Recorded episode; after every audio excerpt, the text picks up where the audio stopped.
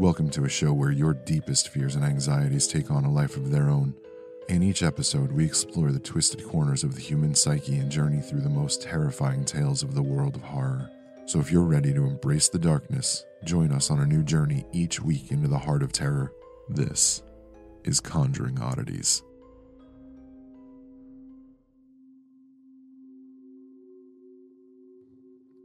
It started with my friend in Japan. He was a hacker, always leaving his computer on, along with AIM and MSN. When he logged out on both, I assumed his computer finally died from overload.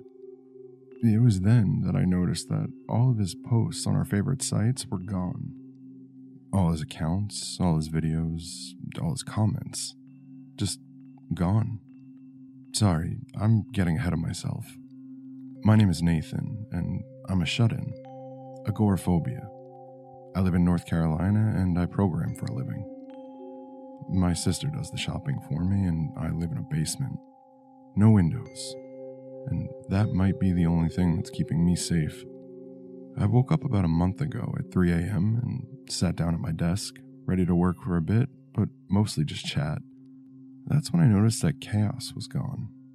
I don't know his real name, so I don't bother asking. Besides some spelling issues, he was fairly good at English, and I enjoyed talking to him. He also knew everything about computers, stuff I could never imagine possible. That's why I wasn't worried.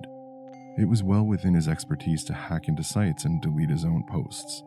I just assumed he had gotten sick of the internet. He'd been complaining about it for years. I tried discussing his disappearance with a mutual friend. He seemed confused, like he was forgetting who Kaos was. His friend was really old. I worried about his mental health. I decided to let it go and talk about sports for a bit. By this time, three or four people had stopped logging on. Not the most unusual thing in the world. People got busy sometimes or just didn't feel like talking, only their posts disappeared as well.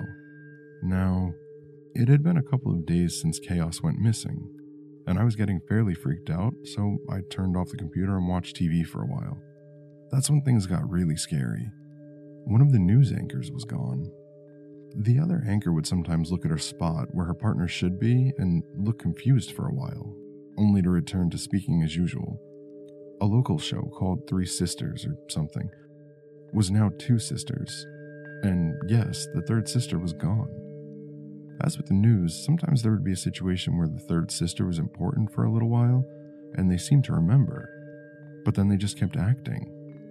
Then there was a cooking show, just the studio and no host.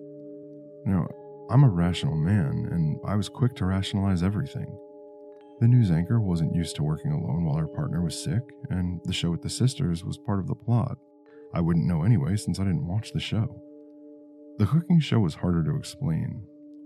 Perhaps they left the camera running while they had to leave for some reason, and the network guys didn't notice. I had calmed myself and decided to watch something else. I grabbed the TV guide that my sister had gotten me and flipped through it. That's when I noticed the freakiest thing yet the Two Stooges. I stared blankly at the name, squished between an old Britcom and one of those shows about how good the 50s were. It was soon to start, so I flipped over to the channel. Sure enough, the title screen said The Two Stooges. Surely this was some sort of joke or maybe a ripoff.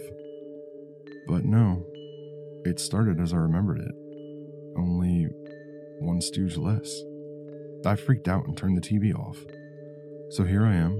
It's been a month, and around a hundred people are missing that I know of. My sister is gone as well. I'm posting this on every site I can, hopefully reaching as many people as I can. If you can notice the people missing as well, my name is Nate Creek, and I live in a small town in North Carolina. Please PM me as soon as possible. Hey, Bob, Bob, help me out here. The man stared at the computer screen, furrowing his eyebrow. What do you want, Jim? Bob walked over to him, a bored look on his face. One of the AIs has a glitch. How so? I deleted several other AIs and an entertainment pack so that I could install the new version, but this AI didn't delete its memories and is panicking. I thought it was the lack of support AI because I deleted the sister file as well, but the memory logs show that it started much sooner. He's been at his computer for hours. What's he doing? Creative writing?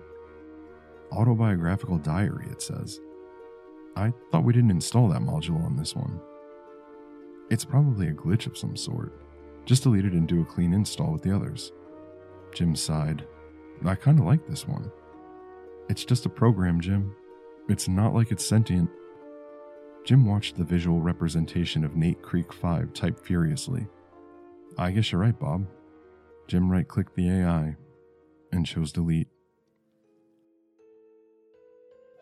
Hey everyone, hope you enjoyed the show.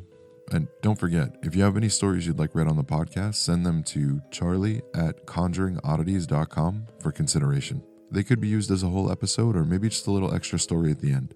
I'd love to hear from you.